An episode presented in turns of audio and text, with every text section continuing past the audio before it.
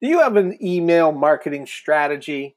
Well, if you do, or if you don't, this episode, episode 13, lucky number 13 of the DoYo Live audio experience, breaks it down as to why you need to go all in on email marketing. Last year, we did our DoYo Live digital day, which is our version of a virtual summit. Before it was cool to do virtual summits, that's right, we were doing them and our good friend Deanna Hinz stops by, did a presentation on your email marketing strategy. Fantastic, valuable information that you can start executing on today. If you're a business owner, you're going to want to listen to this, share this with a friend. Let us know what you think. And as always, thank you so much for dropping on by, listening, following, sharing. It's what the DoYo Live community is all about. However, I don't really work it the way that I should, and I recognize that but I'm so busy with everything else. I'm going to encourage you today to really make an effort going into this last quarter to really focus on that email list, to build that email mail list, and to use it effectively. So, get my slide to work over here. There we go. Email is nearly 40 times more effective than Facebook and Twitter combined in helping your business acquire new customers. So that may seem like a lot, but let's keep it real, right? Facebook and Twitter, I mean, all these platforms have really changed and they're broad. We're talking to a large group. They're great tools, but with email, you're making it more personal. You are really nurturing that relationship, or at least you should be nurturing that relationship, and it's going to be much more effective. So here are just some facts. I'm going to talk to you a little bit about my own little personal study. Now, I'm guilty of being one of those people that um, have an email list and then really dug deep into social media and doing all the right things and testing things. And I pretty much buried myself in social media and trying to grow my business that way. And I neglected my email. So, and I, from what I understand, there's a lot of you that might be able to relate to what I'm talking about. And last year, I made a, a decision that I really wanted to focus on email, and I wanted to see if it really was dead, because you'll hear that sometimes, right? Email's dead, why are you using it? Or if it really is working. So what I did is I set like six months aside, and six months I really started to grow my, I worked on growing my email base. I worked on creating good content and just kind of tested to see, you know, does this really impact my business? And I will tell you that after doing that, every time now I've, I've learned, every time I send an email, I'm pretty much guaranteed to get new customers. So that may not seem like a whole lot to you, but that's pretty huge to me because I know every single time I send one, I will get new customers. I can't say that when I post on Facebook. I can't say that on any other thing that I do, whether I'm running an ad that I'm, I'm guaranteed to do this, but I've learned through my own testing and the type of emails that my client base prefers, not just client, but my, my database, the type of emails that they like, that I'm going to get those results. So they absolutely, definitely work. Email is the second most used marketing tool. So again, I kind of talked a little bit about the biggest reason you want to really work on this email database is because you own it. This is your real estate. If Facebook went away, right? And I'm going to use Facebook a lot, and this is not to really slam Facebook in any way because I'm there. It's the people's platform. It's the most widely used platform. Um, so when you hear me say that, please don't think I'm just targeting Facebook alone. I'm just referencing them as far as all of social media. But if Facebook went away, uh, would you have a way to reach the people who follow your page?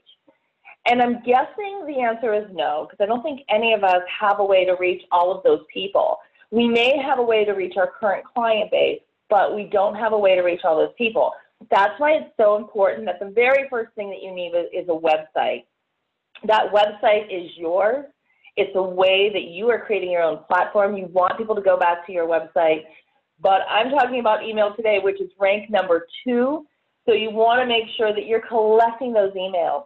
And with those emails, you have a way to nurture those relationships so that you can continue to grow that email base or your or your sales, increase your sales, even if any of those platforms are gone. If the world changes, uh, you at least have a way to reach out to your customers. I actually just had a conversation not long ago with um, a client I was consulting, a new client I was consulting, who did not have an email base, and we were talking about building it. And her response was that she does a lot on Facebook, and that was a way to reach people. Well, let's be honest, right? Facebook has changed quite a bit, so it's difficult.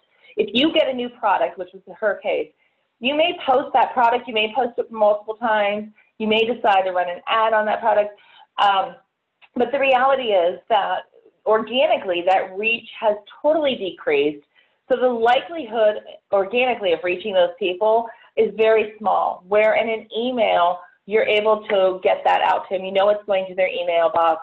Now the key is how do we get them to open those emails? And I'm going to talk about that a little bit more in a few minutes. I know I've got 20 minutes to do this presentation, so I'm going to do my really best to um, stay on track and, and hit that and not go over. 49 consumers say they want to receive promotional emails from their favorite retailers at least one time a week. So one of the biggest questions I get when I'm talking to somebody about email, it's like, do they really want another email? My email box, I get so many and I delete them. I don't even read them all. I'm guilty of that too. I think we all do that. Yes, we are overwhelmed with emails, right? But I will tell you that when I get an email from the store that I love to shop at, especially now that I've moved to a totally different state and that store is no longer here. I love getting those emails because I like to see what's in store, what promos are being run. I love reading my emails from from certain um, industry leaders as well. I may not read them all, but I'm reading them.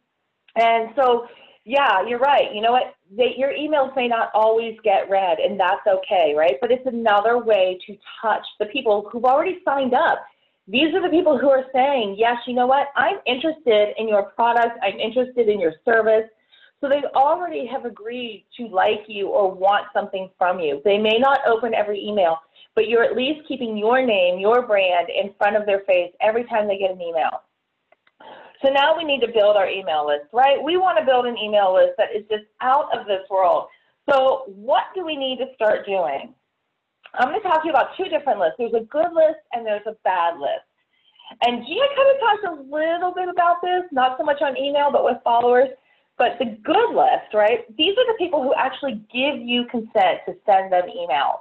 These are the people who've said, you know what, I like what you're talking about, or I want to know more about what your product is about. I want to know more about what service you provide.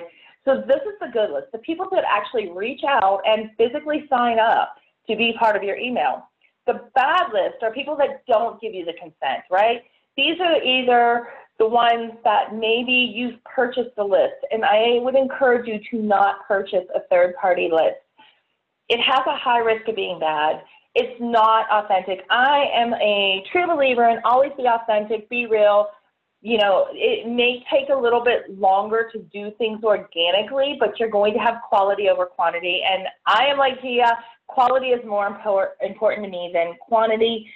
So I definitely agree with what she was saying. I would not purchase lists.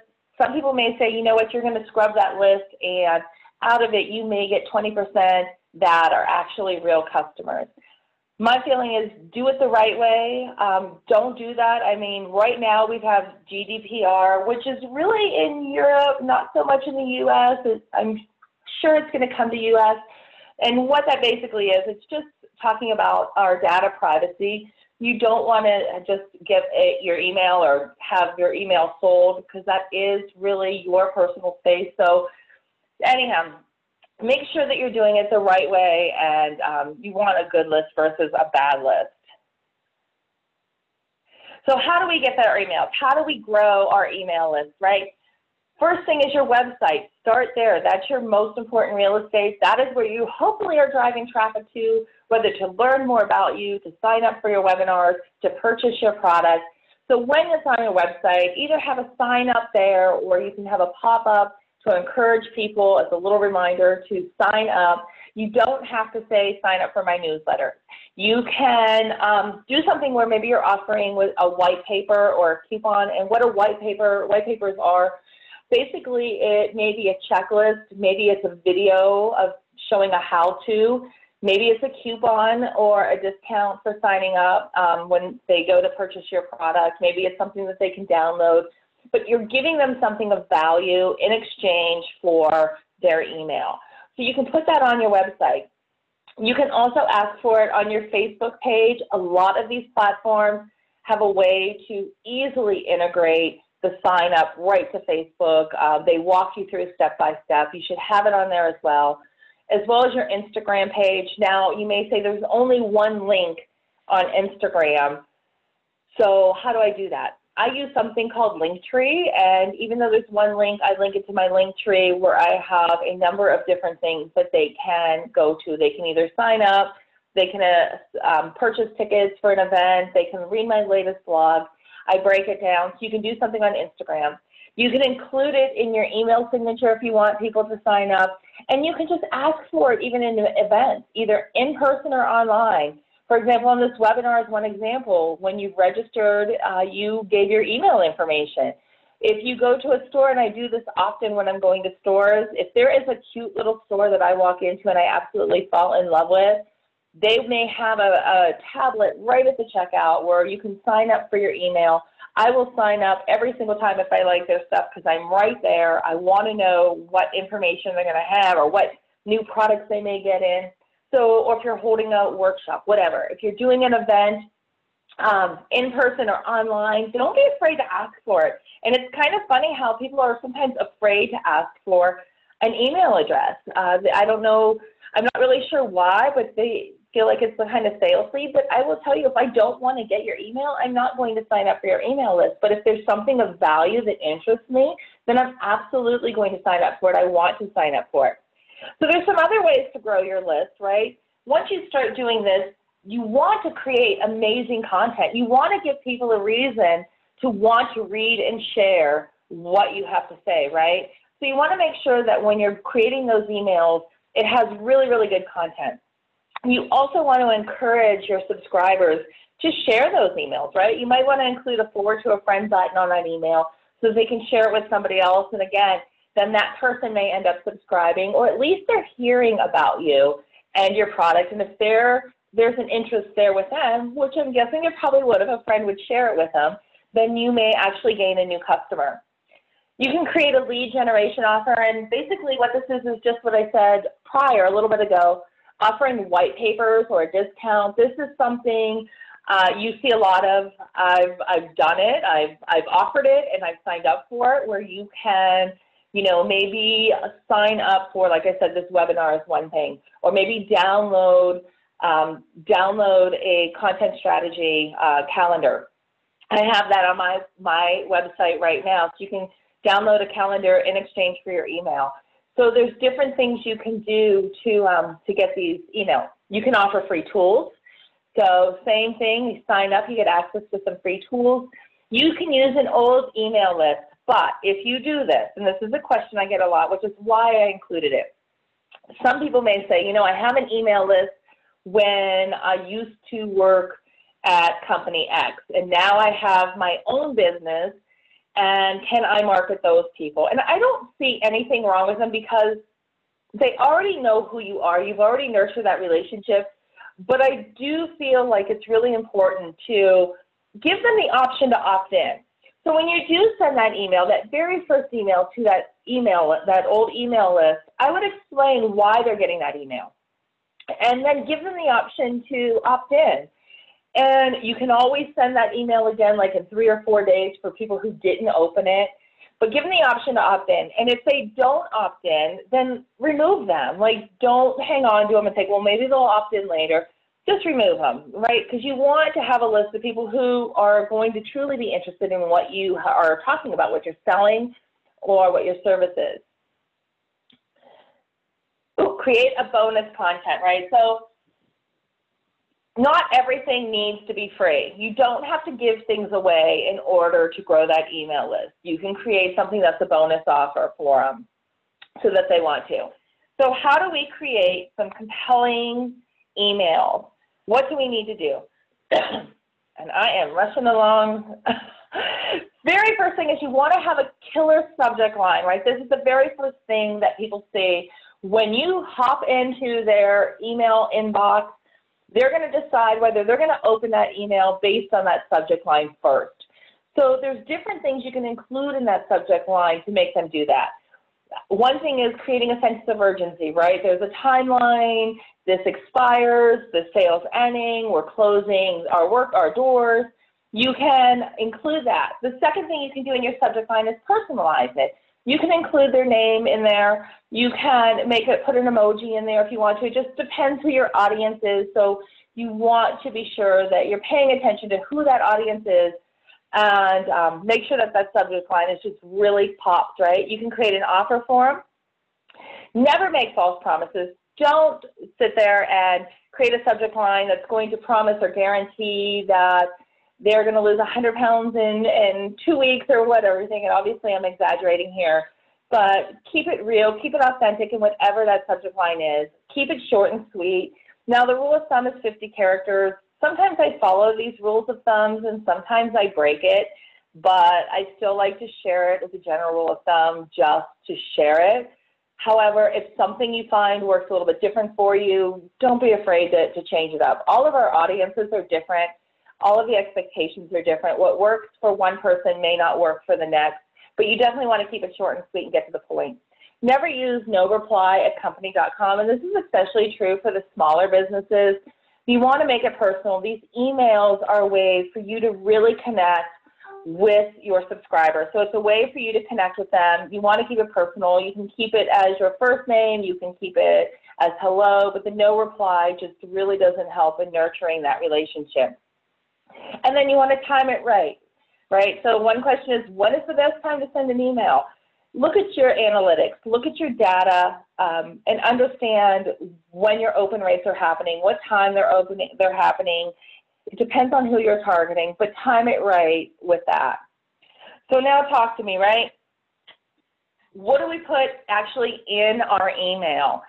And there's a lot of things, but the thing is, this is the place where you absolutely want to connect with your reader. This is where you want to build that relationship and nurture that relationship you want them to get to know you. They want you want them to get to know your brand, understand your brand, connect with you, and build that loyalty. So one thing I notice, uh, and it doesn't happen often, but it does happen, is when you are sending out an email, you are talking to that one individual subscriber. You are not talking to the entire list. So make sure the wording, the words that you're selecting are talking to just that person individually and not to everybody. So pay attention to that. I'm always a little surprised when I get one that talks like they're talking to a group instead of just me. But you're talking to that one individual subscriber, so nurture that. Don't waste people's time. Don't make anything extremely long. Here's, I mean, reality check, right? We are not going to read everything you write. So again, keep that very short. Get to the point of what you want. We're going to skim to the pieces and the parts that are most relevant to us that's going to bring us the most value. We're not going to read a very long story. Now, if you are a blogger or you blog a lot and you want to share that, put just the beginning part of it, right? Show maybe some of the highlights of why that blog is so awesome and why your reader would want to read it, and then send them to your website to finish reading it. You want to always bring value and be authentic. Use your own voice. Now, if you've got a larger brand, you want to use that brand's voice, right? If you're an individual who has just it's just you and your business, use your voice. If you say "Hey y'all" when you talk, and say "Hey y'all" in those emails, people want to know what you're really about. Use their name in the email. This is the same thing in the subject line. You know, don't be creepy about it when you use it, but definitely use their email, their name, so that you are connecting with them. Become a friend again, talk to them the way you would if they were standing right in front of you and not like you're trying to sell them something. And make your call to action easy to find, right? So in your email, you do want to include a call to action of some sort, whether that is check out my latest blog or hey, there's a new product or, you know, come to my event, whatever that is, bring them a call to, have that call to action, but make it really easy to find so they're not searching for it. Here's the harsh truth as I wrap this up, guys your inbox is overflowing. So as I said, you know, it is overflowing. You want to make sure that subject line is really jumping out. Don't get upset if people are not always opening your emails, but do pay attention to open rates because they are really important.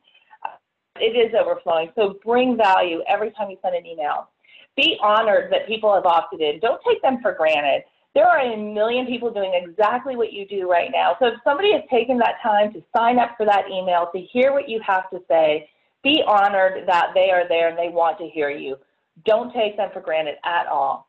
And each week you need to prove yourself to your subscribers. Just because they signed up that one time doesn't mean that you've got them in a sense. You definitely want to continue um, just really honoring them being there, bringing value to them, and prove yourself. You know, give them something, give them a reason to want to say and to, a reason to want to share. Let people uh, get to know you you know, show that behind the curtains a little bit, show them a little bit about what your brand is about. It's okay to keep things personal, be authentic, right? And I've said this a, a ton of times, but even though digital marketing has changed in the way that we do business, we are still humans. We still want to be a sense of community. We still want to be connected with each other. So let them get to know who you are because when you do that, you're going to build trust and trust grows those relationships, it gains loyalty, and that in the end ultimately is how you're going to increase sales. It's when people trust you and know you, they're going to become loyal to you. So just to wrap it up, email is here to stay. There are so many apps and tools that have come and gone, but email continues to grow. And like I said, the two most important things to have is your own prime real estate. Make sure you've got your website. Make sure you have your email, and um, and nurture those relationships there. And I think I did it under the 21, but I think I went a little bit over. Thank you, thank you, Deanna. We do have.